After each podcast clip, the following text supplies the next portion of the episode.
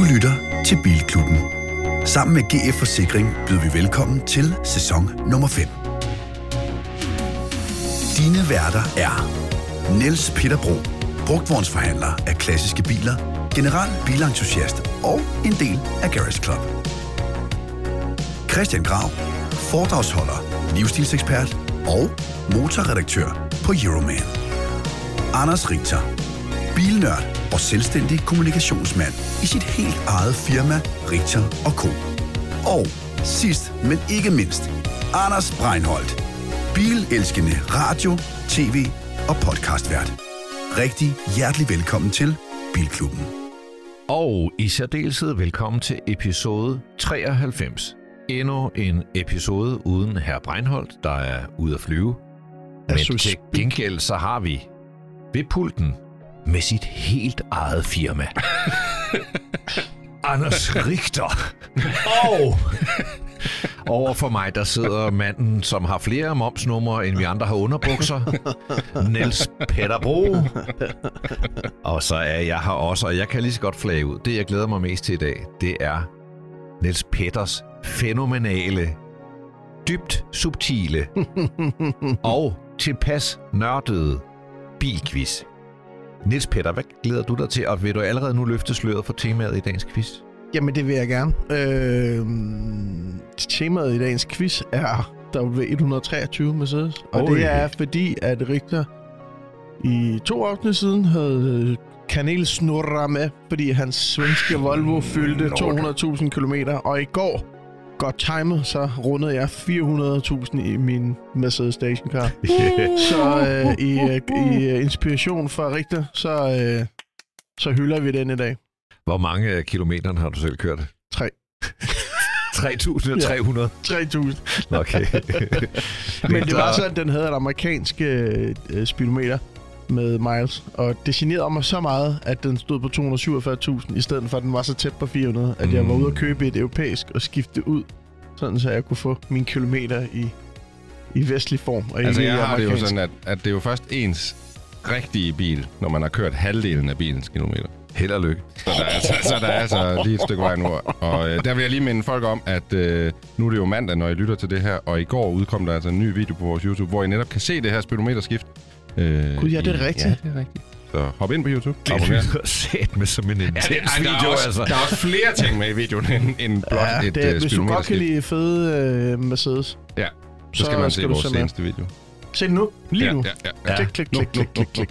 Le Richter, hvad glæder du dig mest til i denne episode? Jamen, jeg blev i al hast tvunget til at finde en ny nyhed i går. Det kan vi snakke om lidt senere, hvorfor jeg blev tvunget til det. Men, og den nyhed, jeg endte med at finde, er meget bedre end den første nyhed. Nå, for fanden. Og sådan er det bare. Og sådan er det. Nå, Grav, hvad glæder du dig til? Jamen, jeg glæder mig til din quiz.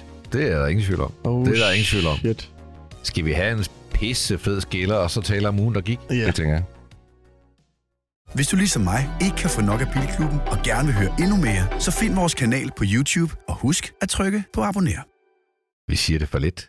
Ja. Du kan altså støtte os og gøre os glade ved at købe noget af vores merchandise. Der er meget at vælge mellem, og en gang imellem sker det faktisk, at vi møder folk ude i virkeligheden, som har vores merchandise på, og det er en stor følelse. Det må jeg bare sige. Og til alle jer, som ikke har lyst til at gå med Bilklubben på tøjet, så har vi jo sat en ny linje til salg, der hedder Klub, som er lidt mere nørdet. Som er mega fed. Og mega fed, som faktisk er meget eftertragtet. Jeg ved ikke, hvor meget der er tilbage, men hvis der er noget tilbage, så skynd jer ind og køb. Jeg vil sige, det er faktisk blevet min yndlings-t-shirt.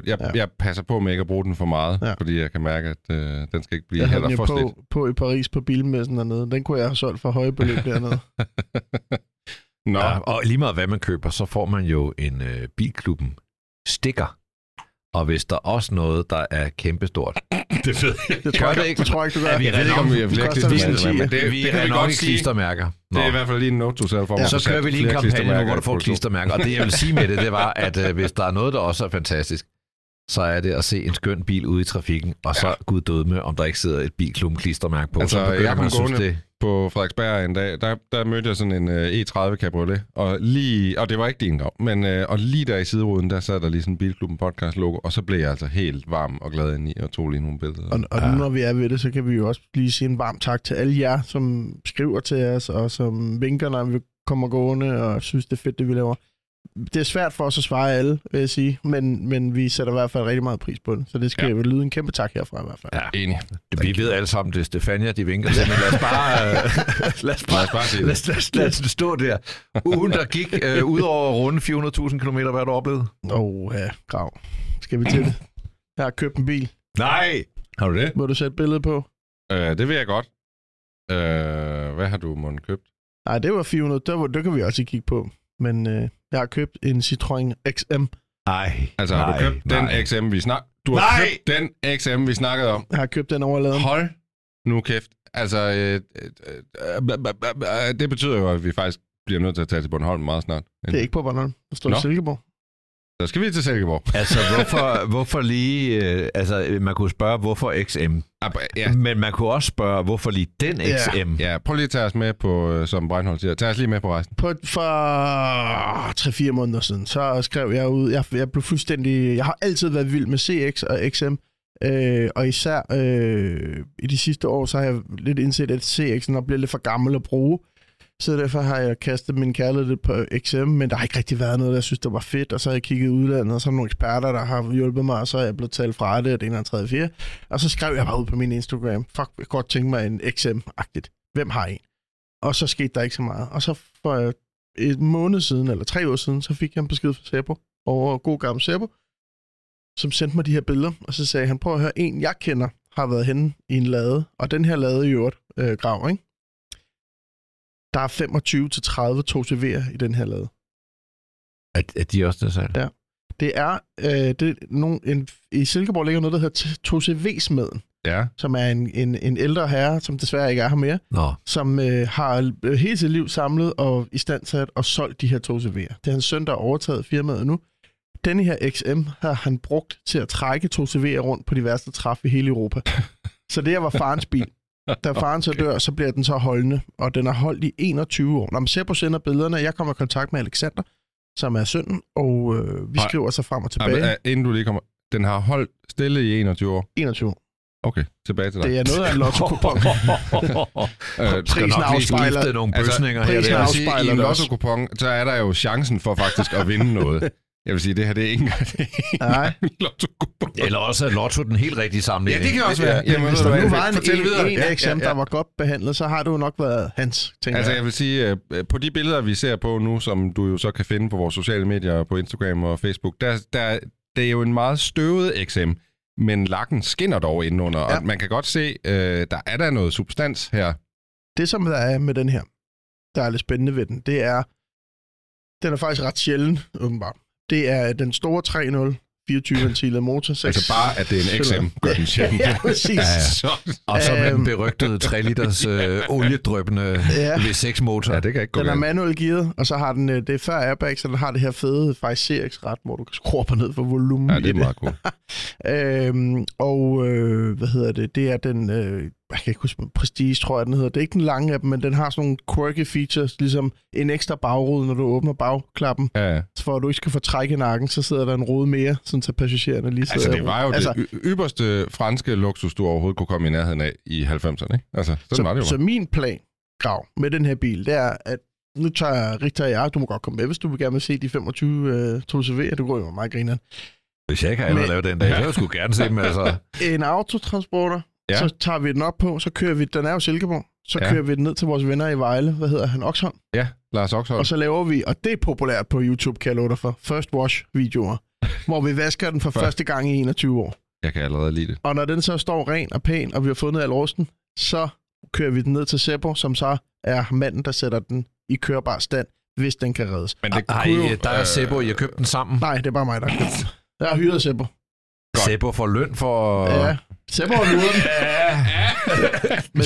den. Men Seppo har lovet en god pris, imod at han også må lægge det på YouTube. Ja, jamen, det og man kan så sige, problemet, jeg er lidt nervøs for, det er motoren, hvis den har, der er noget med nogle ting, jeg tror, der kan sætte sig. Det er vigtigt ikke at få den startet ja. Lige nu. Ja. Det er nok vigtigt at lade den være slukket. Ja, vi skal ikke prøve at sige, den kan starte. Nej. Men så det vi... Så, hvis hvad sker der nu? Sidder... Nu spørger jeg bare lige helt rookie, men altså, hvad sker der, hvis man starter den? Hvad er risikoen? Jamen, problemet er jo lidt, at hvis den står med gammel olie på, det gør den jo. Det der med at starte en motor op på gammel olie, det er lidt noget højt. Plus, at olien er jo så sunket sådan helt i bund, så der er jo ikke olie i toppen af motoren. Så det der med første gang, du så starter den, så er der ikke noget olie i toppen, og den begynder at tænde måske, det er ikke så godt. Så man skifter olie og filtre, og hvordan cirkulerer man det? Så kører man så motoren rundt, uden at den startede? Ja, du piller jo tændrørene ud, og prøver at se, om du kan turne motoren. Fordi det værste, der kan ske, det er jo, at der er kommet fugt ind i cylinderen. Og det gør, at stemplet nærmest, altså stempelringene kan ruste sig fast inde i cylinderen. Og hvis det er sket, så skal du nok finde en ny V6-motor. Men det kan også lade sig gøre, NB. Er vi enige om, jeg tager fat i Lars Oxholm. Der er ikke nogen, der går op i matching numbers på en Citroën XM. Er vi enige om det? Men åben redaktionsmøde. Jeg får fat i Lars Oxholm og hører, om ikke han lige er frisk på at lave sådan en klargøring. NB, hvis der nu var en lytter derude, der har et fejlblad, så kunne det jo være fedt at få lidt hjælp til at få den fra Silkeborg til Vejle på et eller andet tidspunkt. Må jeg læse noget op til dig? Bare lige hurtigt. Det er en Peter Brings, der bor Begørløse. Der har noget, der hedder Retro Garage. Eller Retro... Ja, det kunne det hedder. Men han ved alt om Citroën. Han har skrevet mig. Han har skrevet til mig med den her motor. Cylinderforringene står på... Forringerne.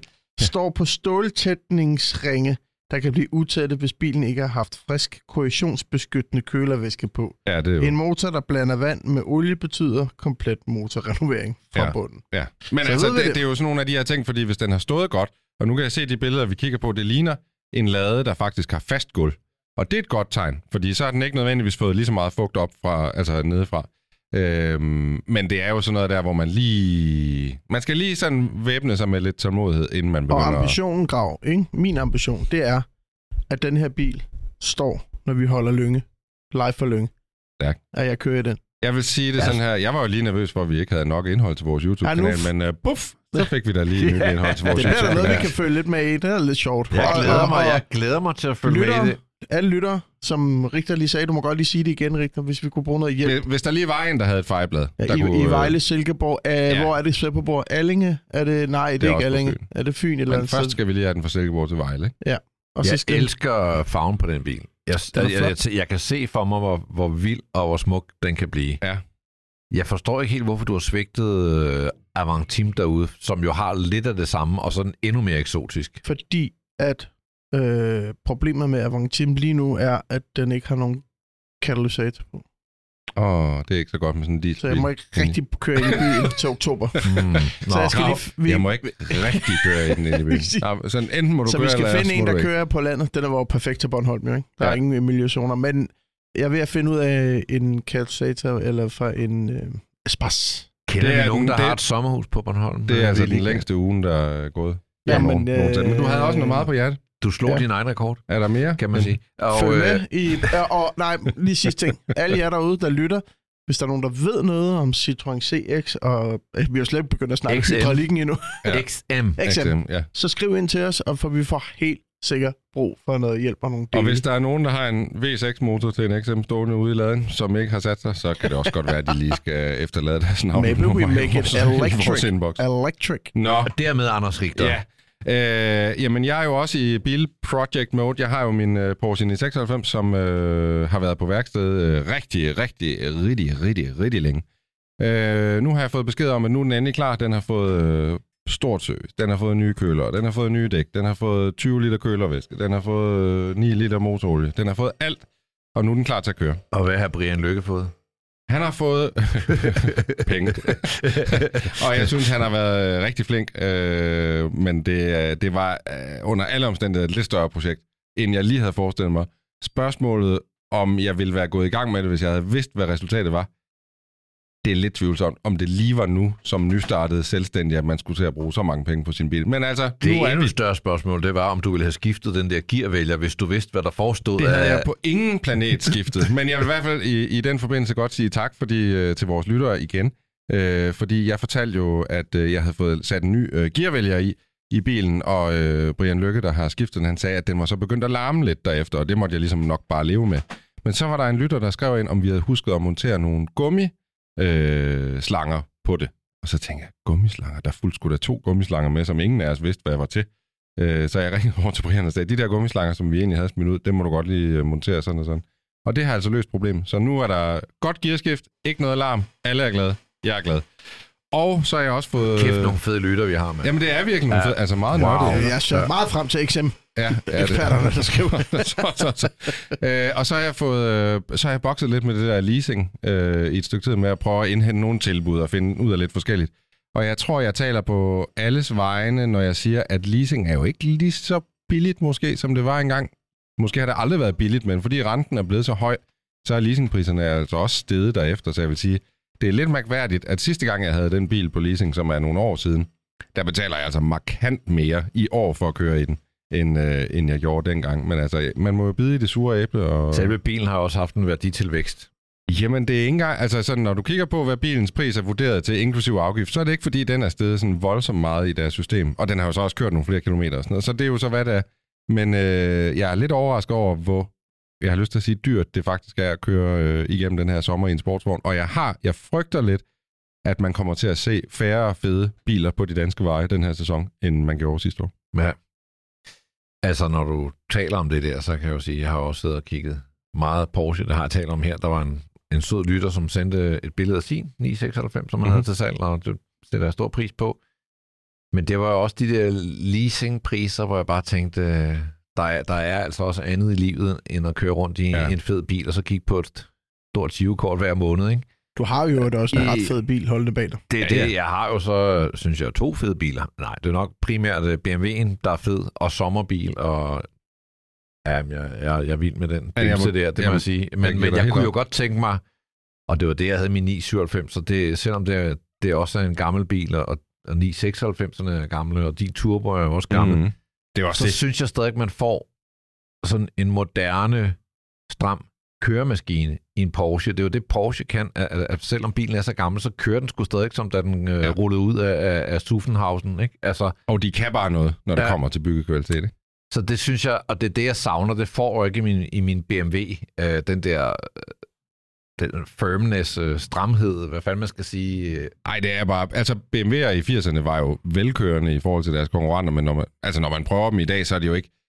Det er bare ikke helt så tungt og lækkert som i en Porsche. Den er ekstremt letkørt og fantastisk at cruise rundt i, men du kan ikke sammenligne det med at sætte dig ind i en Porsche. Den der korte vandring på gearskiftet og koblingens hårdhed og styretøjets men jeg vil give dig ret i hele den der leasingkontra og betale fuld afgift. Jeg var inde og kigge på den blå avis, og der var der en 96 Cabriolet til salg med fuld afgift. Og lad os bare sige, at prisen var måske 450.000 danske kroner.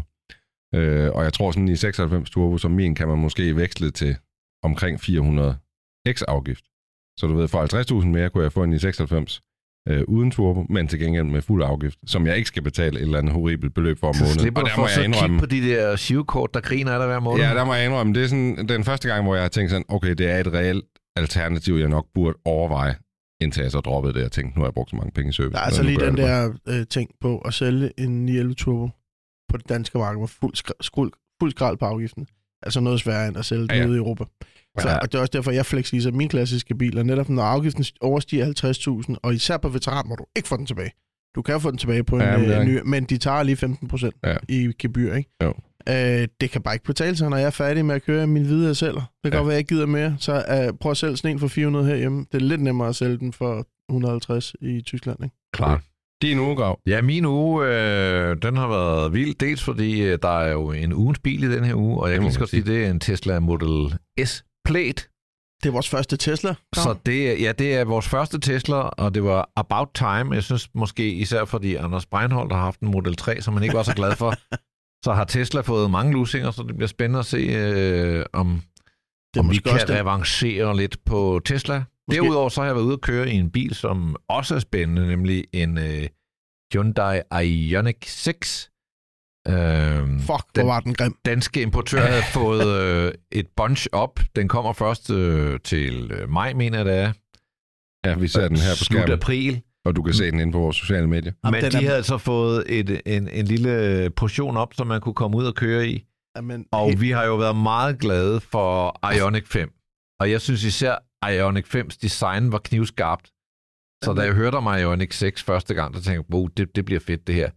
Og så allerede på billederne kunne jeg godt se, at det blev ikke så fedt. Og når jeg så ser bilen i virkeligheden, så må jeg bare sige, altså det ligner jo lidt en, der er nogen, der har sagt, de synes, der er noget Porsche 911 4-dørsovn, det vil sige, det yeah. Jeg er nærmest krænket på Porsche 911's vejen. Altså, jeg synes mere, det er den Mercedes EQS. Jeg synes, den oprindelige Mercedes CLS. Kan I huske den? Ja. Det er sådan den helt gamle CLS. Men helt ærligt, det ligner... så måske mere, hvad hed den så, når det var en lille af dem? GLA hed den det? Ja, CLA. Ja, altså, der er nok lidt sådan noget med, proportionerne passer bare ikke til en 4-dørs coupé. Prøv at se, hvor meget der sker nede bagpå, ikke? Du har 2 spoilere, så har du den der, fordi du stadig gerne vil kunne åbne bagklappen, så er der skåret sådan et hak ind i C-stolpen, plus der sker alt muligt nede, der er sådan en diffuser nede i bunden, så der sker så sindssygt mange ting nede på den bagende, og jeg synes, hvor Ioniq 5 er clean, ren, nærmest Giugiaro-agtig, skarp design, så det her, det er bare... Hvor er den uheldig, og fælgene, det ligner også bare noget, der er løgn. Altså jeg tror, da den her nyhed kom, der kan jeg huske, vi snakker om den her i programmet, hvor jeg var meget begejstret for den på de første billeder. Jeg må sige, så lagde du det her video op for et par dage siden, Grav. Der blev jeg sådan lidt, der er jo nogle gange, hvor man siger sin mening om noget, og tænker, hold da kæft, hvor er man begejstret. Og så når man ser det i virkeligheden, så er det ikke helt det, man lige havde håbet på. Og det er jo nok det, der lidt er ved at ske med den her bil. Det er Jyske Banks logo. Ja, fældende. Og importørerne er jo rigtig, altså, eller producenterne er meget gode til at tage et billede lige i den vinkel, hvor den ser skide godt ud. Ja. For eksempel netop, når de selv kan styre... CLA har jo altid set fed ud på billeder, men når man ser den i virkeligheden... når man sidder selv skyder billeder af den, ikke? Ja. Prøv at se fronten af den, Richter. Jeg synes, det ligner en bastard hovedunge mellem altså, hvad hedder den, Honda Insight fra USA, den der gamle hybridbil. Ja, men jeg vil sige, som jeg har forstået det, så er den baseret på samme bund som en Ioniq 5. Men på grund af dens meget aerodynamiske design, så kan den faktisk komme længere, eller have en længere rækkevidde. Den er jo lavere. Ja. Ioniq 5 er en SUV, det her det er mere sådan en 4-personers coupé. Ja. Den har en CV-værdi på 0,21, det er 0,01 højere end en Mercedes EQS, som er den mest aerodynamiske serieproducerede bil. Så den er godt dernede, jeg vil sige... Så formen er ligesom skabt min glæde ved bilen teknisk står så ved, fordi... For 400.000 kroner, det er en skam, Tesla ligesom har imploderet det marked, men altså for 400.000, så kan du få den med 614 km rækkevidde. Okay. Det er altså ret godt. Det kan Volkswagen-gruppen og alle mulige andre ikke hamle op med. Hertil kommer, den lader op med 239 kW, når det går hurtigt. Det er meget godt. Det er jo så bare peaket, ikke? Men stadigvæk... det siger jo noget om, hvad den kan man sige. Det kan den gøre. Der er mange små, nytænkende detaljer på den, som egentlig er rigtig fede. Og i forhold til Ioniq 5, som jeg synes ser skarp ud, men kører ret kedeligt, der vil sige, der er noget mere feedback i styretøjet, og lidt mere vægt, og balancen og det lave tyngdepunkt bidrager alt sammen til, at den kører bedre end Ioniq 5. Havde den ikke været så mistrøstelig grim, så synes jeg sgu, det var en relevant, super interessant udfordring til hele markedet der. Altså, jeg synes ikke, den er utrøstelig greb, men jeg tænker, jeg venter lige med at komme med min endelige dom, til jeg ser den i virkeligheden. Eller du tager den med. Du kan få en Long Range Model 3 og spare 10.000 kroner. Jeg synes heller ikke, Model 3 er nogen skønhedsåbenbaring, men man kan bare sige, selvom der er sket meget med Hyundai, så synes jeg nok, Tesla har et stærkere brand. Synes så du det? Ja, det synes jeg. Altså, så du får et stærkere brand, du får en bil, der er lidt mindre grim, og så Tesla, den lader så med 250, ikke, og kører 600 km, så ja.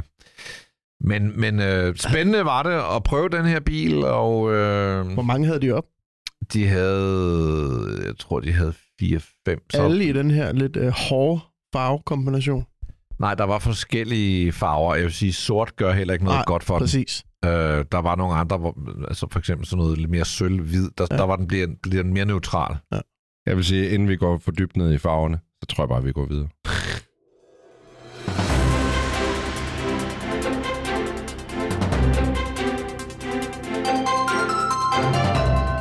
Yes, og vi starter i USA, eller starter vi i Europa. Vi starter faktisk i Europa, men man skulle tro det i USA, fordi vi skal tale om Ford Explorer, et hæderkronet navn i den amerikanske Ford-familie, som nu er blevet genfødt som en europæisk elbil. Den skal bygges i Köln. Det er stadigvæk en Ford, men. Den er bygget på platformen fra en Volkswagen ID.4. Og derudover så siger Ford ikke forfærdeligt meget. De lover 500 km range, og så lover de en startpris på under 340.000 kroner. Den kommer næste år i 24, og jeg vil sige, jeg synes, den ser ret skarp ud. Den ligger lige der i det der segment, hvor der er rigtig mange, hvor der bliver solgt rigtig mange elbiler. Hvis den kan holde prisen, så synes jeg sgu, det er spændende at se,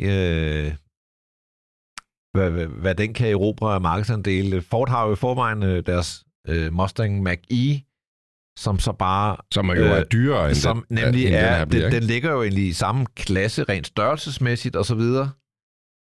Men den er noget dyrere.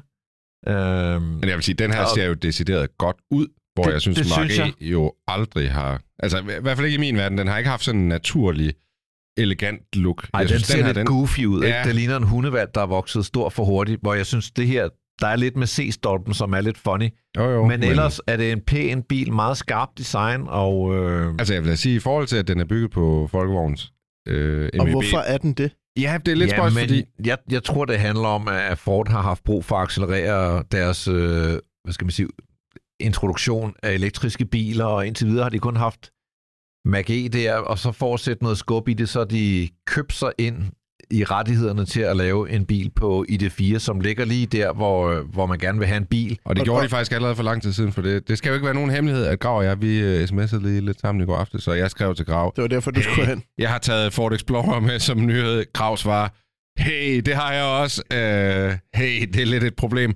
Så jeg vil sige, jeg forberedte også den her nyhed, og der gik jeg nemlig lidt ned i det her med den her platform, og det var åbenbart helt tilbage i 2020, at Ford meldte ud, at de faktisk indgik et samarbejde med Volkswagen. Og jeg må sige, at den nyhed, den gik ligesom min næse forbi dengang. Man har heller ikke rigtig hørt mere til det siden.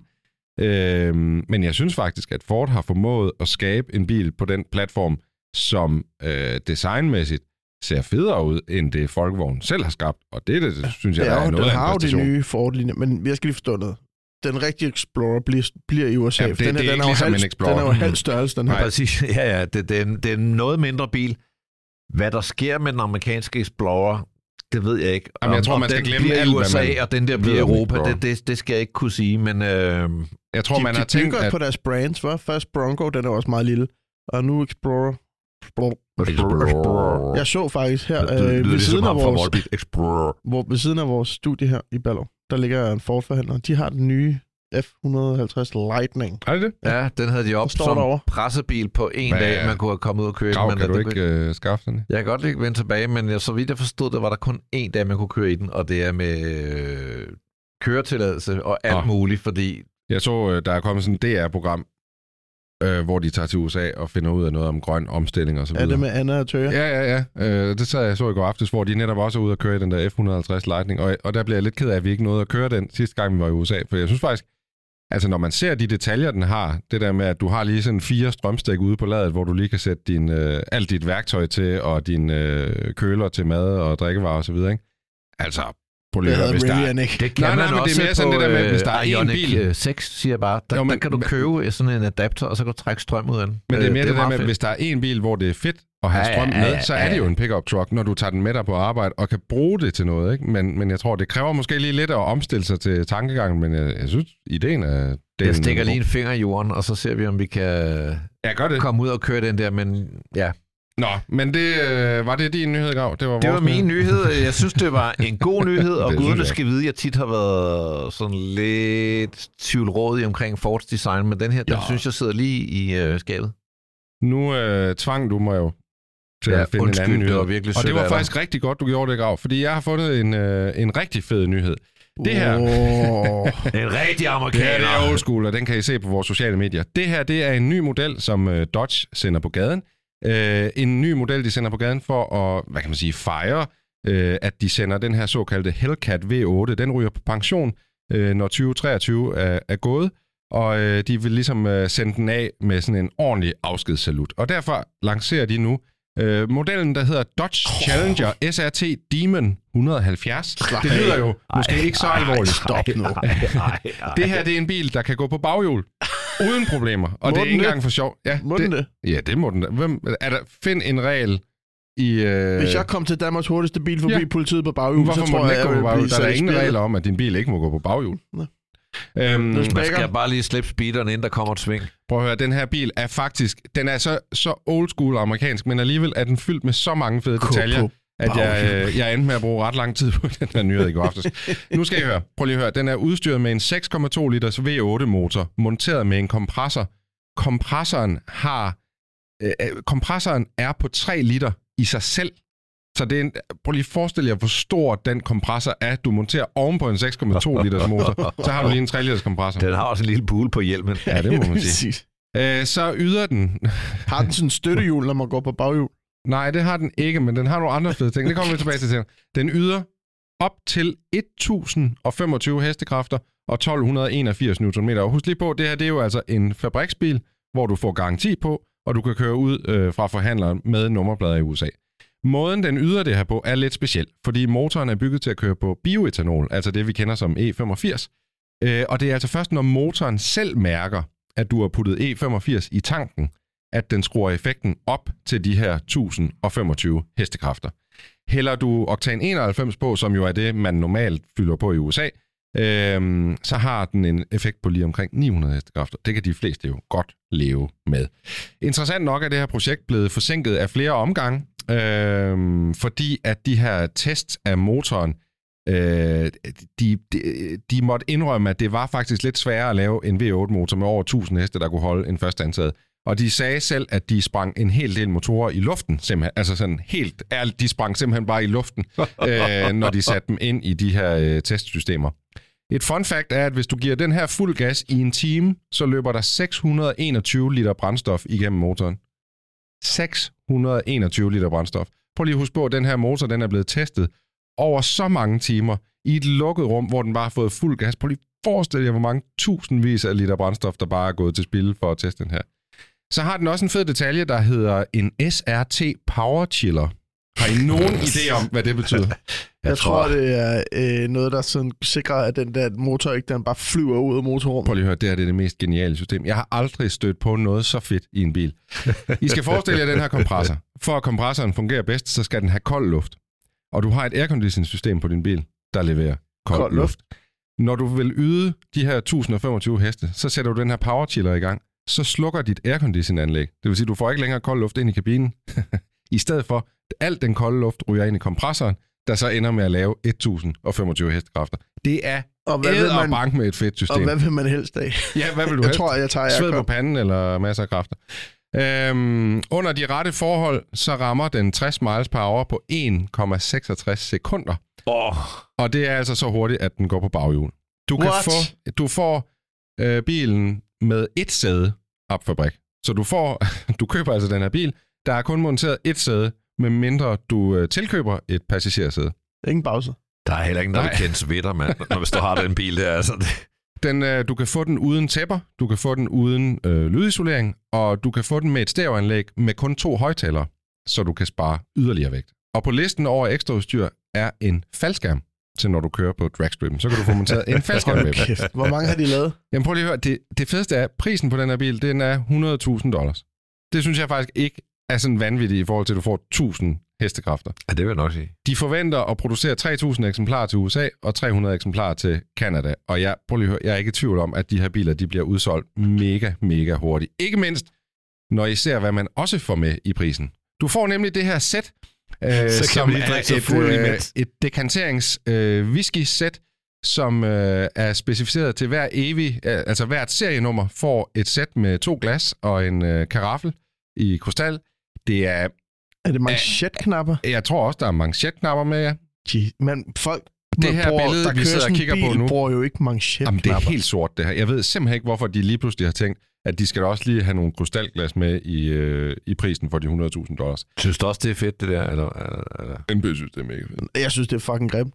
Altså, jeg kunne godt undvære ligesom det her dekanteringssæt, men jeg gad faktisk godt have bilen. Det må jeg altså indrømme. Jeg synes, den er monsterfed. Jeg kan ikke komme til USA hurtigt nok for at prøve det her apparat. Jeg har aldrig prøvet at gå på baghjul i en bil. Jeg synes, det var mega sjovt at prøve at køre den, men jeg synes godt nok, det er en grim, kikset bil. Altså, gå på bagligt af fucking... Nå, og det der sidste, whisky-sæt, det er sgu også bare, undskyld, det ligner kraften med konfirmationsgave, altså. Prøv at høre, det sidste information, det er, at den her bil, den sidste, den ruller af samlebåndet den 31. december i 2023. Og herefter skal fabrikken, de bliver bygget på, den skal omstilles til at producere... Ja. Den skal til at producere elektriske muskelbiler fremover. Og det betyder altså også, at en æra i amerikansk bilindustri er altså ved at være slut. Og det hvilken måde at slutte det på. Det også. Der, det ligner sådan noget, hvis du går ned i Far og Cigar, så er der sådan et skab nede i hjørnet, hvor der står sådan noget rollespils-merchandise, ikke? Det ligner sådan noget der. Jeg tænker, er vi klar til at gå videre til, jeg tror det er brevkassen faktisk? Nej, vi skal have ugens bil. Skal vi have ugens bil? Ugens bil. Ugens bil.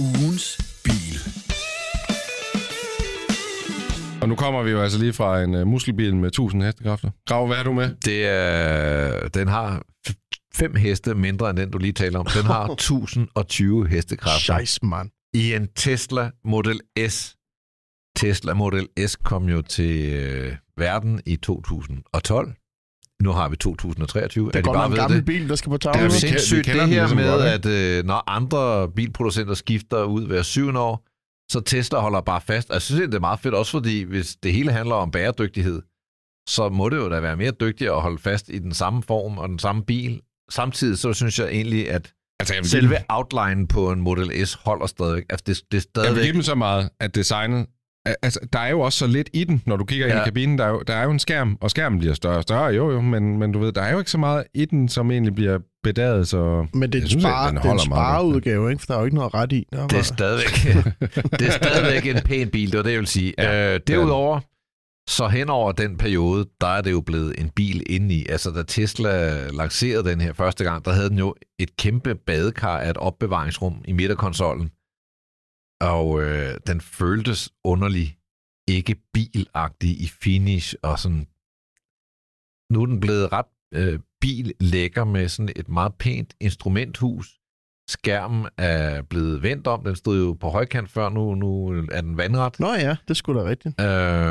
Der er en midterkonsol i den med kopholder og opbevaringsrum og induktiv opladning af telefonen. Og, altså, jeg kan godt huske, at jeg var ude og prøve den allerførste Tesla Model S, lige da den kom, og alle tænkte, Tesla, det er helt crazy. Ja. Og der kan jeg godt huske, at den manglede ligesom bare nogle af de der ting, man fik i andre biler. Så jeg synes sådan, i forhold til at føle som en bil, til at ligesom blive skruet bedre sammen, materialevalg, hele den der taktile, sanselige dimension i en bil, det er de blevet bedre til.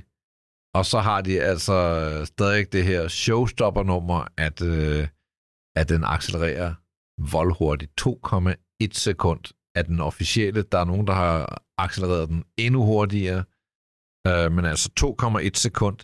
Den går fra 0 til 250 på under 10 sekunder. Fra 0 til 250 altså, på under 10 sekunder. Den kan den gå på baghjul. Den kan ikke gå på baghjul. Der er ingen, der kan løfte det batteri. Men altså, samtidig så har den en rækkevidde på 600 kilometer. Det er jo en bil, som man nok skal sammenligne med sådan noget Taycan, Audi, e-tron, GT. Og der kan man sige, der synes jeg stadigvæk, den måde, som Porsche kan mumse en bil på, lave finish, gøre den lækker, der kan Tesla ikke være med. Men hvis du kigger på HK for pengene, så er det altså en vinderpark her, fordi du får de her 1020 hestekræfter, den koster 1,4 og 58.000. Der kostede det den der... er mange penge for en Tesla. Men jeg kan så sige, en Porsche Taycan Turbo S, har 680 hestekræfter, og den koster 1,7, og den laver 3,2, så den er 1,1. Men en Taycan er vel også lige lidt mere lækker, skal vi være. Den er altså... så meget mere lækker, så det er ikke for at sige, jeg synes, den der slår en Taycan, men jeg synes, hvis du bare vil have smæk for skillingen og en acceleration, der kan få alle til at holde kæft og flytte skummet af fadølen, så er du altså, godt kørende i den der. Når det er sagt, så starter man jo i det der plate mode og kører det, men det er nærmest umuligt at sætte i gang, uden det giver sådan en lille ryg. Så jeg tror, at de fleste ejere vil være trætte af det der efter en uge, og så vil man køre i sport eller i det mode, der hedder chill, som er sådan en komfort-modus. Så har det jo en indvirkning på rækkevidden? Altså når du ligger og kører i den, om du er i det ene mode eller det andet? Ja, det må det have. Okay. Det må det have. Ja. Det har jeg ikke læst mig ned i, men det er der ingen tvivl om, at når du kører den chillet, så får du de 600 km, og hvis du ligger og accelererer fra 0 til 100 på 2,1, så får du ikke 600 km rækkevidde. Det er klart, men altså... Jeg synes bare, når jeg kigger på den, ikke, Grav? Jeg får ikke lige sådan fornemmelsen af en 1000 hestes bil, når jeg kigger på de der sådan mørke... næsten sådan lidt plastikagtige fælge og mørke detaljer. Altså, jeg vil nok vælge en Dodge Challenger. Jeg synes mere, mit problem er, når jeg kigger på den, så får jeg ikke fornemmelsen af at kigge på noget, der koster 1.4.058.000. Heller ikke. Hvor jeg vil sige, hvis jeg kigger på en Porsche Taycan, den billigste af dem, den der bare hedder Taycan, og ikke engang er en S'er, ja. De er ved at finde en ny pris på den lige nu, men da de lancerede den, så kostede den jo... 750-800.000, ja, for den lille der, ja. Og det er jo en bil, som bare... Den ligner mere 1,4 millioner. Ja, det gør den altså. En Model S. Det kan også være, fordi man ser så meget Model S, så det har den jo lidt. Altså, jeg vil sige, jeg gik forbi sådan en Taycan Cross Turismo, hedder det vel, i blå, sådan ret markant blå. Og tog et billede af den. Ja, sådan Madame Blå-agtige ting, ikke? Ja. Og tog et billede af den og lagde op, og det er lang tid siden, jeg har fået så mange likes på en billedserie før, men jeg synes også bare, at Taycan ser bare godt ud på en anden måde, synes jeg, end en Model S. Altså, jeg kan egentlig meget godt lide det her stiler end design. Jeg synes bare, en Taycan ser bare mere hård ud, og også lidt mere eksklusiv. Hvor står du henne, Niels Peter Bro? Jeg synes jo, at Sådan fornærmer jeg jo rigtig mange. Jeg synes... Jeg synes, Tesla ejer er sådan, de fucking... Nu er det ejerne, du lægger derude. Jamen, det er sådan noget, det er endelig en bil, der sådan hele tiden... Det er folk, der sådan opdaterer deres telefon og computer hele tiden. Der hele tiden er sådan, det hele er i bunker, ikke? Det er sådan lidt American Psycho-agtigt, ikke? Nu kan de få en bil, de også kan opdatere. Nu er det sådan en helt kridtet kabine, der er helt opdateret og sidder der. Jeg har det nyeste. Der er også folk, der... tester sikkert for beta-versioner fra Apple og sådan noget. Ikke? Sådan det, jeg kan sige, bare for at opmuntre dig, det er de mest nærtagende bilister, du overhovedet kan... Vi skal ikke forvente at få nogen brev igen bare nu. Nej, jeg vil lige sige... jeg synes... kritiserer Pinsekirken eller sådan noget, du bliver bestormet. Altså. Jeg bryder mig ikke så meget om Tesla. Jeg vil ikke gide at bruge penge på at købe en Tesla. Havde jeg 1,4 millioner, så havde jeg gået ned til Porsche og sagt, jeg skal have så meget Taycan, jeg kan få. Altså, hvis jeg skal forholde mig til den her model, så synes jeg, jeg er enig i, hvad I siger, at den er lidt tidsløs og sådan noget, men den er altså også 13 år gammel. Mm. Altså, jeg synes godt, jeg kan se, at det der, det er ikke sådan en, wow, det er en ny bil, det her. Og for mig at se, vil jeg jo aldrig nogensinde gide heller gå ned til Porsche og købe en Taycan Turbo. Nej, det kan vi så hurtigt blive enige om. Jeg ved godt, det er derfor, vi sidder her, men hele det der nyt tog, i forhold til klima og alle mulige udfordringer, vi står og kigger ind i, er det så ikke meget sundt at slippe? Jamen, jeg kan ikke det der, at noget skal se nyt ud, bare for at se nyt ud? Jo, men jeg kan ikke udtale mig om, hvad indvendingerne er på miljøet ved, at man laver nogle nye former til sådan en bil der. Altså, det kan jo også godt være, at man kunne spare 40% CO2 ved at lave en ny model. Det kan godt være, at den form, der laver den front på den, af en gammel... Altså, man kan jo ikke udtale sig om det. Jeg ved det ikke.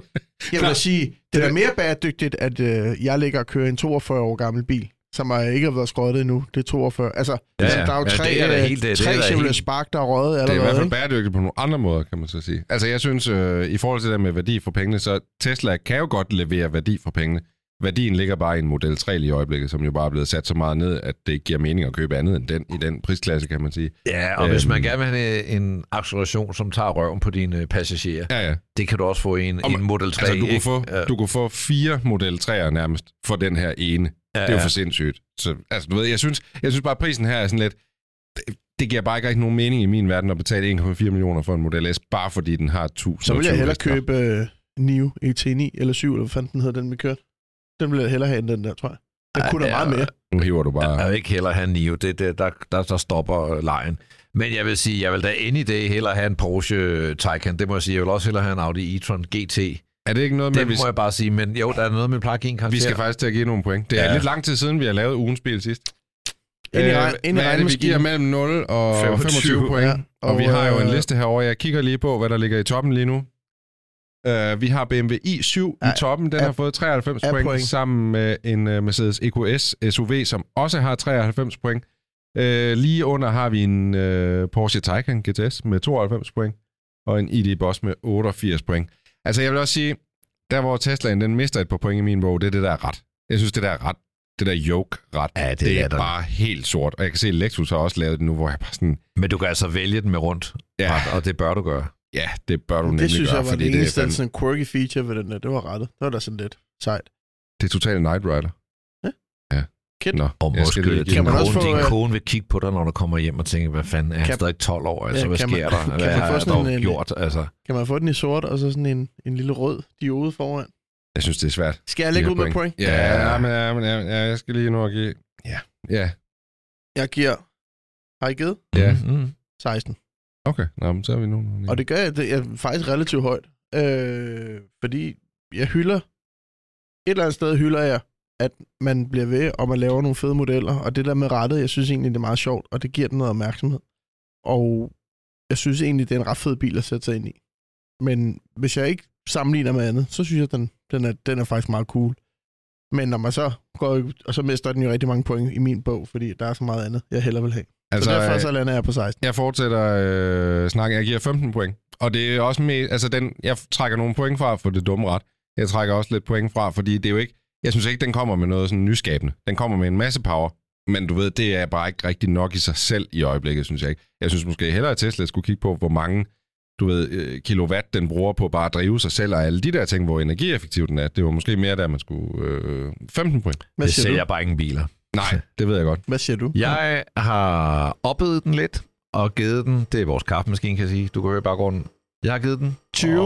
20 points. Jeg er farvet af, jeg har kørt rundt i den, og synes, den kører knivskarp. Den er idiotisk morsom at accelerere i. Rettet, det vil jeg aldrig vælge i den der halvstørrelse der. Det er til grin.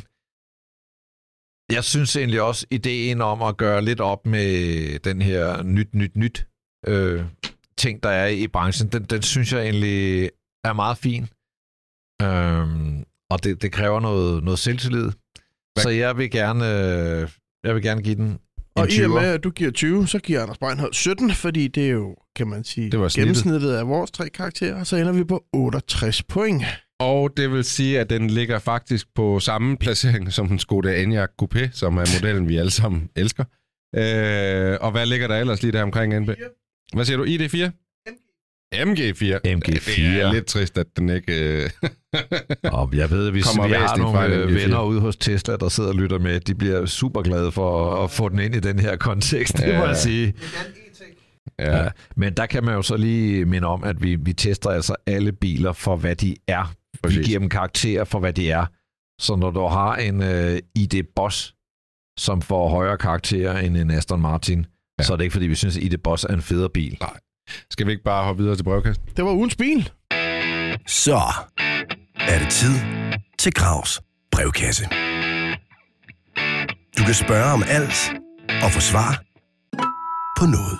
Yes. Og vi starter med en lille hurtig. Skal jeg købe den?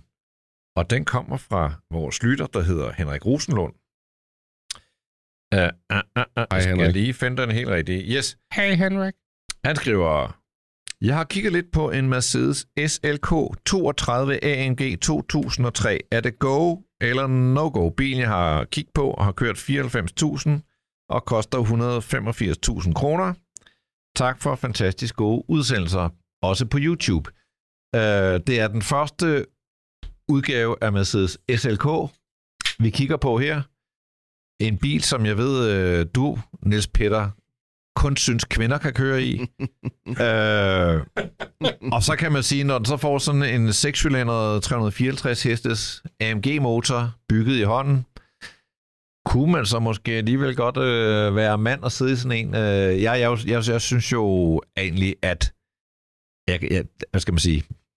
Jeg er ikke på det tog der. Jeg synes, folk kan køre i hvilken bil de vil, uanset hvad de måtte have af køn. Skal du ikke få dig den på min bekostning? Vi skubber lige dig ud over kanten NB. Jeg vil gerne lige profilere mig som den vogue-vært her i flokken. Og sige, det synes jeg egentlig er fint og godt. Man får også noget smæk for skillingen. Man får en bil, som har foldtag, kan være en cabriolet og en coupé, så der er jo egentlig altså for 185.000 kroner, desuden afgifter og det ene og det andet. Så får man jo noget bil for pengene. Når det er sagt, Så det er bare en mærkelig bil at gøre til en muskelbil. Hvis jeg skulle have en SLK, og det skal jeg ikke, men hvis jeg skulle, så ville jeg sgu bare tage sådan en lille 180 kompressor, og så ligge og cruise rundt der. Altså, ja. Ideen i at smække så meget motorkraft i den, I don't get it. Hvis jeg ville have en muskelbil, så ville jeg skulle gå noget BMW eller en anden Mercedes AMG. Så jeg er ikke... Jeg er for det første ikke fan af den første SLK. Er du ikke og det? For det andet, så... Nej. Mm. Og for det andet, så synes jeg, at det er en mærkelig bil at gøre til sådan... Bum, bum, bum, bum, bum, bum. Jeg vil sige, sådan lyder den der vist heller ikke helt. Altså, det er vel en række 6, ikke? Eller er det en V8? Nej, det er en 6-cylinder. Ja. Om det er række, eller om det er V, det skal jeg ikke kunne sige. Det, jeg tror virkelig, det er et V, ikke? Ja, det tror jeg, du har helt ret. Det er nok den her lille 3,2, som de har smækket i alle mulige biler, som egentlig er en meget fed motor. Men ja, at det er... Så hvad vil du sige? Skal han købe den? Hvis skal blive meget kønsnormativ, det skal man ikke. Nej, jeg siger egentlig nej. Jeg vil finde noget andet. Det vil være mit input. Den er ikke fed nok. Altså, du kan få alle mulige... Jamen, jeg siger bare en Porsche Boxster. Altså, det synes jeg bare er en meget federe bil. Ja. Altså, jeg vil godt overtage den derfra og sige... Jeg synes, det er jo en sjælden bil. Ja. Men er det den fedeste bil, du kan få for de penge? Nej, det synes jeg egentlig ikke. Jeg synes faktisk, hvis jeg skal være helt ærlig, den SLK, der kom efter, den kunne få sin 55 med en V8, der lød pissegodt og har mega meget power og er sådan en rigtig lille muskelbil. Den der bliver bare sådan lidt... Den lander lidt mellem to stole, og det var lige der, da AMG ikke rigtig vidste, hvad ben de skulle stå på. Jeg synes ikke, det er den... Jeg synes også, nej. Enten køb en Boxster, eller køb en SLK 55 af efterfølger. Hvad siger du, NP? Det er en mærkelig bil for en i øvrigt også lidt mærkelig tid hos Mercedes. Jeg synes, den var sådan lidt... Ja, jeg har aldrig rigtig forstået den. Det var en tid, hvor de havde en masse gode idéer, og ikke rigtig lige vidste... Da den kom, synes jeg, den var ret fed. Ja. Men, jeg ville... Og det er jo bare mig. Hvis det skulle være AMG, så ville jeg gå efter en samme tidsalder, enten en C... Hvad hed den? CLK? Nej, C3, altså C-klassen i AMG. Ja, C36 eller C43. Eller en E, altså W211'eren, tror jeg, i E55 hed det. Eller E50 eller E55. Ja, de synes, jeg har meget mere personlighed. Og men det er jo ikke en lille Cabriolet, det. NP. Så må man... Så må man gå på kompromis. Eller, hvad lavede de ikke også i CLK? Jo, der findes også CLK og AMG'er. Ja. Så tror jeg, det er en 55 igen med V8 og sådan noget. Jeg vil bare sige, altså AMG's fedeste motorer, det er deres V8-motorer. Ja. Gå efter en V8. Jeg vil bare lige sige en anden ting. Jeg så faktisk på gaden her den anden dag en Z4 BMW. Og den synes jeg faktisk var lidt fed. Nå. Så det tager jeg lidt tilbage. Den der synes jeg ikke er fed. Nej, så vi siger 3 gange nej, desværre. Der er en til salg på Facebook, for han vil meget gerne af med den, så han har sat den 35.000 ned. Så bare søg på dem, så CLK på Facebook Marketplace. Det er, han vil bytte med en XM. Nå, men så er det bare en almindelig, så er en kompressor, men igen, det er rigeligt.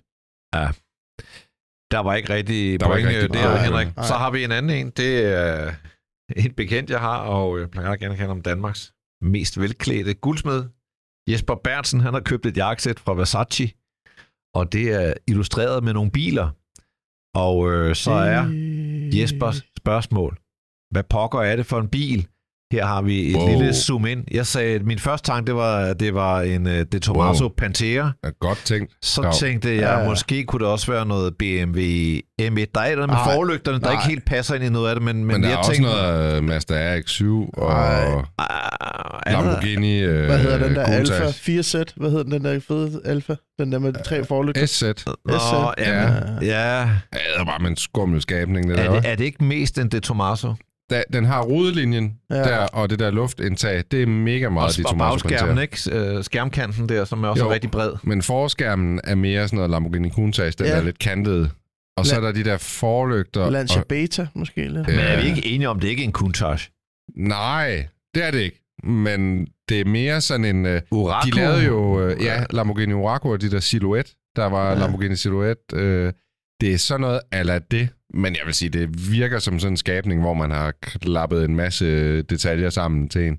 Kan det også være noget med nogle rettigheder, man ikke har lavet en 1-1 korrekt bil? Jeg tror i hvert fald sådan et tøjmærke som Versace, de passer nok lige lidt på, at de ikke skal til at betale en del af deres overskud til et eller andet firma. Og men så koster det jo en formue, så det havde kostet lidt mere, fordi man havde en rigtig bil i stedet for den der. Jo, lidt... men så skal de jo være helt med på lejen. Altså sådan enten skal de være helt med, eller også skal de ikke være med. De gider jo nok ikke ud i et eller andet slagsmål. Se igennem bilen på refleksionen i vinduerne. Det er sådan nogle andre vinduer, der er på den anden side. Ja, den er altså sgu. Den ligner også lidt sådan en Ferrari 308 GT4. Kan I huske dem? Ja. Ja, den der Dino. Den er også lidt over i... Det kan jo skrive til Versace. Men jeg tænker, at vi lægger et billede op på vores Instagram. Selvfølgelig gør vi det. Mm-hmm. Og så kan I, kære lyttere, komme med jeres bud.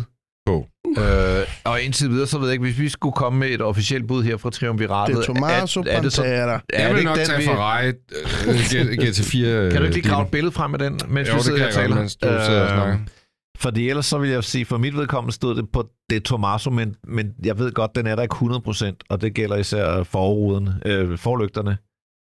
Det her det er en Ferrari 300. Prøv at se. Nej, men prøv at se, hvis I lige kigger her på bagruden, og det der luftindtag, så er det faktisk ikke helt... Ej, men prøv at se bagskærmen. Prøv at se en De Tomaso. Prøv lige at hive et billede af en De Tomaso Pantera. Prøv lige, jeg sidder og viser jer... et eksakt match, boys. Nej, det gør du altså ikke. Prøv lige at se det luftindtag, Ferrari'en har lige her. Den anden har to. Prøv at se, prøv at se det der svej, som Ferrari'en har hen over C-stolpen. Prøv lige at høre det. Jeg tror, det bliver en afstemning på Instagram. Prøv lige at vise os en De Tomaso, nu vi er i gang. I rød. Ja, det er lidt internt hygge. Men...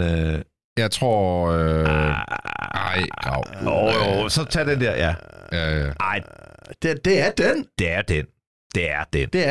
den. Okay, den er så også tæt på, vil jeg sige. Ja, den er noget tættere på. Prøv at se ryggen. Den høje ryg. Og ryggen passer altså bedre. Jeg stemmer for, at vores lyttere... Okay, der er også todelt luftinteressen. Ja. Ved du hvad, vores lyttere, de kan lige stemme på, om det er en De Tomaso Pantera eller en Ferrari 300. Eller om de har et helt tredje bud på, hvad der måtte være. Det tager vi også gerne imod. Godt. Næste nyhed. Så hopper vi over til en lille lektie, som vi har haft for. Og den kommer fra... Jackie Højris, en god lytter. Han skriver leasingaftalen på vores Volvo XC90 D5 fra 2016 udløber. Jeg var sikker på, at jeg skulle ned i noget lavere, eller en V90 T8, men efter lidt arbejdsmæssig rejseri og kørsel i forskellige lejebiler, kom jeg hjem og kørte Volvoen igen og blev nyforelsket i den. Så nu kigger jeg på Volvo XC90 T8 eller en Porsche Cayenne. Hvad skal jeg vælge? På forhånd tak. Praktisk info. Budget 700.000. Kører 30.000 km om året. Der er lagt nogle links ved, men de åbner egentlig bare blokket generelt og ikke specifikt enkeltmodeller. Jeg vil jo sige, hvis man er nyforelsket i sin Volvo, hvorfor så ikke holde fast i den? 16'eren, er det den gamle, eller er det den nye? Det er den nye. Okay. Det er den nye. Men når det er sagt, så både Cayenne og Volvo XC90 står til udskiftning her nu. Der kommer en XC90 Volvo, og der kommer en ny Cayenne i år også. Så det er jo to biler, som er lidt på vej ud. Men jeg synes jo, det er et paradoksalt dilemma, fordi for mig at se, er det to meget forskellige biler. Altså... Volvoen er sådan høj uddannelse, pæne manerer og en god portion kulturelle værdier, hvor Cayenne er lidt mere macho, spidse albuer, smart i en fart. Jeg elsker begge bilerne, og jeg vil sige, jeg synes umiddelbart, Cayenne er en federe bil, især når jeg sidder i den. Men jeg synes, Volvoen er pænere udefra. Jeg elsker den der kultiverede ting, som der bare er med en Volvo, så umiddelbart vil jeg nok vælge Volvoen også, fordi jeg synes, det er den helt rigtige Volvo, hvor Porsche, der er så mange andre Porsche, jeg hellere vil have en Cayenne. Husk nu lige på, at Volvoen er en gammel bil, der er ved at blive udskiftet nu. Det er det. Jamen, det er Cayenne også. Ja, men den kører ikke særlig godt, ikke? Se 90'erne. Nej, men det kommer jo an på, hvad det kører godt. Altså, hvis du gerne vil have en komfortabel bil, så fejler Volvoen jo ikke noget. For ellers så skal man jo selvfølgelig sige, du kan få en Mercedes CLA, med, det er en narkohandlerbil. Naja, men der får du en GLE 350 plug-in hybrid med 97 km elektrisk rækkevidde. Det er sgu meget up-to-date. Og 97 km i en plug-in hybrid, det er ret godt. Hvis han kører 30.000 år, så kan han jo godt have en elbil. Så kunne han jo godt have en GLC. Eller EQC. Mens I lige tænker over det. Men af de to, der vil jeg sige Volvoen, og ellers vil jeg skele lidt til en Mercedes for eksempel. Hvad siger du, Niels Peter Bro? Du skal vælge Volvo. Eller Porsche? Så tager jeg Porsche. Jeg tror altså også, jeg er med på Niels Peters vej. Og det er jeg af den grund. Jeg kan faktisk rigtig godt lide Volvoen. Jeg kan godt lide sådan den rolige karakter, eller hvad man skal sige. Jeg synes bare, jeg synes alle motorerne i XC90-generationen af den, der ligesom findes nu, har bare ikke sagt mig noget særligt. Altså, jeg synes, motorerne er bare sådan lidt en skygge af sig selv. Og når man er vant til Volvos, altså specielt de 5-cylindere, så er det bare ikke helt det samme i den periode. Jeg synes, designet er mega fedt. Til gengæld så Cayenne har bare nogle fede motorer. Jeg har været alle motorerne i Cayenne siger også noget, ikke? Ja. Og det er sådan lige inden lukketid her, at man skal prøve sådan en SUV med en fed motor. Så hvis man skal noget, så synes jeg, prøv lige en Cayenne, få det ud af systemet, og så kommer der en EX90 lige om lidt, man kan skifte til. Jeg håber, det overviser Jackie. Det overviser faktisk mig, så det bliver faktisk 3 gange Cayenne nu her, tror jeg. Og så tror jeg, skal vi ikke bare hoppe videre til? Og nu er det tid til den fænomenale, den uforudsigelige, nu ved vi ikke engang, hvem der har været på den mere, Bilklubbens eminente bilquiz i denne uge med din ven, vores ven, brugtvognsforhandleren fra himlen, Niels Peter Bro. Oh yeah, og det er i denne her omgang min sidste quiz, inden at jeg tror grav tager over måske et lille stand, ligesom sådan Tour de France-fælde oppe i bjerget, og så skifter vi førerhu. Min quiz i dag handler jo selvfølgelig om W123 Mercedes, fordi at min Mercedes rundede 400.000 i går, og i den anledning har jeg ikke taget kanelsnurrer med til jer. Jeg har taget Spandauer. Nej, hvor lækkert. Det skal jo være tysk. Ja, det skal jo godt, man ikke have glutenallergi. Det er tysk, tysk. Ja, vi får fedt grav noget op i dag. Jeg har allerede givet ham sandwich og tebirkes og alt muligt. Så det her er en quiz, der handler om Mercedes' W123-model, som er den her E-klasse produceret fra 76 til 85. Altså, det er en hel quiz om kun Mercedes W123. Jeg har forsøgt at drysse det med noget underholdning, sådan så det ikke bliver teknisk og kedeligt. Jeg medbringer mit A-game. Og du skal ikke åbne de der endnu? Nej. Der er nogle billeder, jeg har fået på min computer. Og det er kun for at vise jer. Ja. Hvornår er du klar til et spørgsmål? Jeg er klar til første spørgsmål. Okay. Vi starter stille og roligt. Hvilken årgang er NP's blå Mercedes 123? Er det en 79? Er det en 82? Eller er det en 1985? Det er faktisk et godt spørgsmål. Yeah. 1985 er altså det sidste produktionsår. Okay. Jeg er klar til at spørge. Hvad siger du? Vent. Så 79, 82 eller 85? Det er svært, hva'? Men jeg tror, jeg har den. Okay. Er I klar til at vise? Du kom lige til at hjælpe lidt, tror jeg måske. Jeg skiftede over på C, efter egentlig har tænkt B. Men det der sidste produktionsår, det er sådan noget, du godt kan lide. Jeg siger B, 1982. Det er nemlig noget, jeg rigtig, rigtig godt kan lide. Men Baggers can't be choosers, så det var en 82, jeg fandt. Fuck, det var det, jeg skiftede fra. Og Grav sagde 85. Ja. Og jeg tror faktisk, der er jo et eller andet med, at W123'eren, den kom jo ikke til USA i mere end et par årgange, vel, NP? Jeg tror, det var sådan, at NP, han mangler lige et stykke papir. Der er et stykke papir lige der til den her. Men jeg tror faktisk, altså W123 turbodiesel stationcar var jo ikke i USA i så mange år til salg, vel? Men det er måske et spørgsmål, vi kommer tilbage. Svar skyldig på den. Det må jeg lade om. Jeg ved det faktisk ikke. Nå, men til gengæld så ved du, at jeg har fået et point, og vi skal videre til spørgsmålet. Det ved jeg også. Det er en smertelig erkendelse. Det gør ondt. Giv mig for helvede et spørgsmål, så jeg kan komme igen. Videre til spørgsmål. Nummer 2, og jeg skal bede om at have den der... Ja, præcis. På internetauktionen Bring a Trailer i USA er der solgt mange 123 wagons igennem tiderne. Men hvad er den højeste pris betalt for et eksemplar derinde? Og denne her billede efter, det var en sort 300 TD'er med kun 38.000 miles på klokken. Er det A, 42.500 US dollars? Er det B, godt 54.000 US dollars? Eller lad os se, $64,500. Jeg er klar. Grav, han tænker lige. Hvad er sådan en bil værd? Ja. Jeg er ved at være klar. Og må jeg se jeres svar? Jeg gik C. Jeg gik også C. $64,000. Den er nok sådan noget celebrity-owned eller noget. Ja, eller også er det ikke bare pisse populære? Altså. I får begge 2 point. Det er rigtigt. $64,000. Hvem har haft den? Er det sådan noget? Nej, den er bare kørt 38.000. Og det er der jo nærmest ingen af dem, der har, for alle har jo bare været brugt. Der er en mand, der hedder JG, der har Mercedes Motoring, som sætter de her i stand, og hans biler bliver altså solgt for op imod $100,000. Jeg er klar til næste spørgsmål. Ja, tak. Ja. I Californien, hvis man er heldig, kan man se en kæmpe verdensstjerne tøffe rundt i sin China Blue W123 Mercedes sedan. En bilstjerne har arvet efter sin far. Men hvem er denne kendte amerikanske kvinde? Er det A. Lady Gaga? Er det B. Miley Cyrus? Eller er det C. Kendall Jenner? Yeah. Er I klar til at svare? Jeg tror, jeg tager mit. Må jeg se? På Guffbase. Må jeg se? Må jeg se? Du siger A. Vil du vise quiz 1-billedet? Ja, det er Lady Gaga. Lady Gaga, der kører rundt i sin Mercedes W123.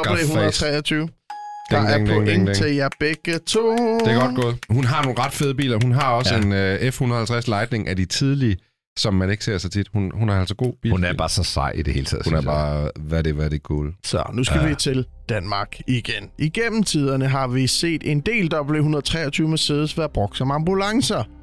Blandt andet har vores gode medværter og tidligere falkredder, Anders Breinholt, netop kørt i sådan en. Men ikke kun ambulancetjenesten havde glæde af W123. Hvem brugte ellers dette prægtige køretøj? Var det A, færdselspolitiet, der havde en E280 til motorvejsopgaver? Var det B, Nationalbanken, der havde en E280 stationcar pansret og brugt til værditransport af de nye 20-kronmønter i forbindelse med dronning Margrethes jubilæum? Eller er det C, Københavns Brandvæsen, der havde en forlænget 300 diesel til brandmajoren?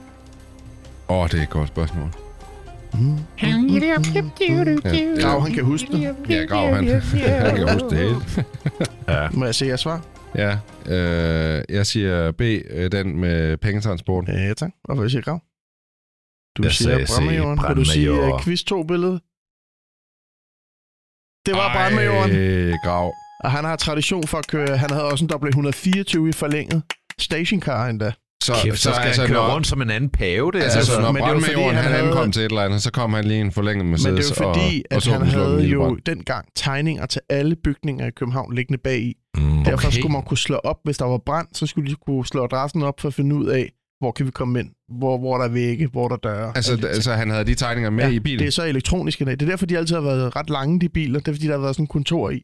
Det er fuldstændig episk, fun fact. Jeg troede, han havde så lange ben, at man ikke behøvede stigende. Det var derfor, han havde forgangeren var en 115 forlænget. Efterfølgeren var en 124 stationcar forlænget. Ej, så fik han han fik en Vito. Og det har han så haft siden. Det er altså meget krukket, er det ikke? Ja, det er da ikke krukket. Han skal da have et stort bord. Skal der ikke have en forlænget bil for at have tegninger af alle biler? Det fylder jo mange tegninger. Kan vi ikke, dem der ved noget om det her, kunne det være meget rart at lige have fået at vide, hvad fanden er historien? Og vi skal have et billede inden for bilen af alle tegningerne. Nå, det står 3-3, drenge. Allerede. Vi skal til næste spørgsmål. Og det her, det er noget Grav sikkert kan svare på. En kendt dansk levemand kørte i 80'erne rundt i en W123 stationcar i København. Den var beige. Og bilen lever faktisk stadig i dag. Hvem var det? Var det A, Erik Brandt? Var det B, Claus Pag? Eller var det C, gode gamle Torge Thüring? Det er et godt spørgsmål. Krav, så jeg kørt i den. Ja, jeg er i hvert fald ikke. Jeg blev født i 87, så... det er svært. Ja, jeg ved det. Er I klar? Må jeg se? Svarene? Ja, jeg er klar. Grav, han siger Claus Pag. Det gør jeg altså også. Og det er korrekt. Er det rigtigt? Det er Claus Pag. Woohoo! Jeg vidste det så ikke, men... det var også mere et gæt fra min side. Jeg tænker bare, at Torge Thüring er ikke lige typen, jeg kunne forestille mig at køre gammel. De kørte jo meget ekscentrisk i 70'erne, men... man forsøgte... Så var der en lang periode, dengang de havde Skovshoved Hotel. Den drev ægteparret Brandt jo. Der havde de... jeg tror, de havde hver sin Volkswagen med lille privat nummerplade, hvor der på Eriks, der stod der EB. Jeg tror, det var en sort Golf. Ja. Super, videre til næste spørgsmål. På de kanariske øer dasker en W123 Mercedes 240 diesel rundt. Den lange version. Du kunne sætte billedet, der hedder Quiz 3 på, så kan I se den. Wow. Det her det. Wow. Den blev altså købt fra ny i 1988, og det der kurios ved det, det er jo 3 år efter produktionen stoppede. Men der havde man altså lige sådan en lang ind på lager, der ikke havde kørt noget endnu. Chaufføren var en ung fyr, der har kaldnavnet Domingo Guido. Don Domingo. Hold kæft, et postnavnspæg, og så Don Domingo. Det er også bare... Og manden kører altså stadig den dag rundt i bilen på øen. Don Domingo. Ved 3,7 millioner kilometer blev bilen totalt adskilt og restaureret. Men da man for nylig fangede Domingo i lufthavnen, spurgte man, hvad kilometertælleren viste, og hvad svarede Domingo Guido. Svarede han af 3,8 millioner kilometer. Svarede han 5,6 millioner kilometer, eller svarede han 7,8 millioner? Hvad var det, du sagde? Der var en eller anden information i midten, som han... Ved 3,7 millioner blev den totalt restaureret. Men det siger ikke, hvornår det var. Okay. Det er svært. 7 millioner kilometer er også mange. Her har et billede af fra 1990, hvor den har kørt 2 år på øen. Og flot, ikke? Jo, det er vildt nok at køre så mange kilometer på øen. Jeg er klar med mit... Må jeg se, hvad I svarer? Du siger... I siger begge 2B. Ja, 5,6 millioner kilometer. Og ved I hvad, dreng? Det er korrekt. Er det rigtigt? Ja. Og nu er der så quizzens eneste bonusspørgsmål, og der kan man også få et point, hvis man svarer rigtigt. Ja. Hvor mange passagerer har rundt regnet i gennemsnit kørt med den her bil gennem tiderne? Den, der kommer tættest på beløbet for et point. Hvor mange passagerer, der har kørt, og den har kørt 5,8 millioner kilometer. 5,8 millioner. Der kan være 6 passagerer i bilen. 80.000. Jeg siger sgu... Jeg siger 4 millioner. 4 millioner? Ja, der er jo mange ture, hvor der har siddet... Det sjove er, at jeg tænker, da han skød 80.000, så vil du vinde, fordi... Du kan bare skyde op mod 1 million, og så skyder du 3,1 eller andet over. Han har kørt 1,1 millioner passagerer. Det vil sige, jeg vandt. Ej, hvor er det vildt. Og så det er ligesom hammerslag, når de byder et eller andet ud i den ene. 2 spørgsmål tilbage. Okay, vi skynder os. Så du fører bare. Jeg kan nå det. På det amerikanske marked kunne man kun få dieselmodellerne i 240 diesel og 300D. Den blev ikke importeret i benzin. Men hvilken anden feature kunne man bestille sin bil med derovre, som man ikke rigtig kunne her i Europa? Var det A, indbygget navigationssystem? Var det B, airbag? Eller var det C, fjolstrækket, også kaldet firmatic? I know.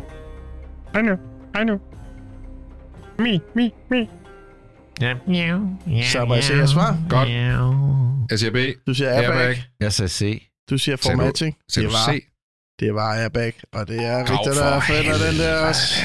Altså, det var jo meget normalt, både i, hvis man kigger gamle BMW'er fra 80'erne, når man ser dem i USA og Mercedes, at så har de jo airbags i rattet. Altså, hvor man er sådan lidt, de er så gamle, de biler, at hvis den airbag folder sig ud, når de reelt kører galt, så giver jeg en spandau. Præcis. Sidste spørgsmål. Vi starter med min, vi slutter med min. NP har sat de blå kapsler indfarvet på hjulene. Men da den kom hjem fra USA, havde den de originale sportsfælge på. Men hvad hedder disse fælge? Hedder de A, fuchsfælge? Hedder de B, barokfælge? Eller hedder de C, monoblok?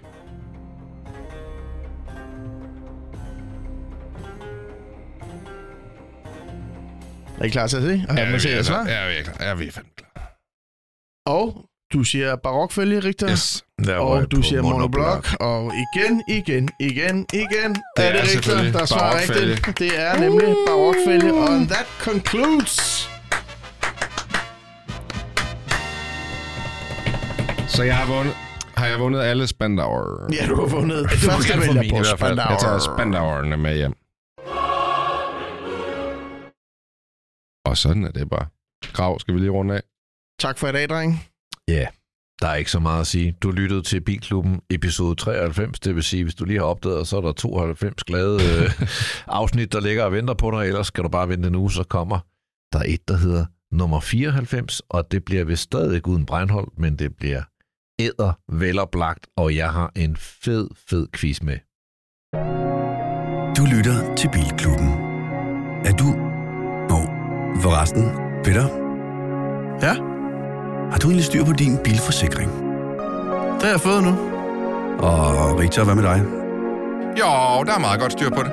Okay, jamen til alle andre, der lytter med, og I er fire såkaldte bileksperter, så må jeg altså bare lige anbefale, at I tjekker GF Forsikring ud på deres hjemmeside.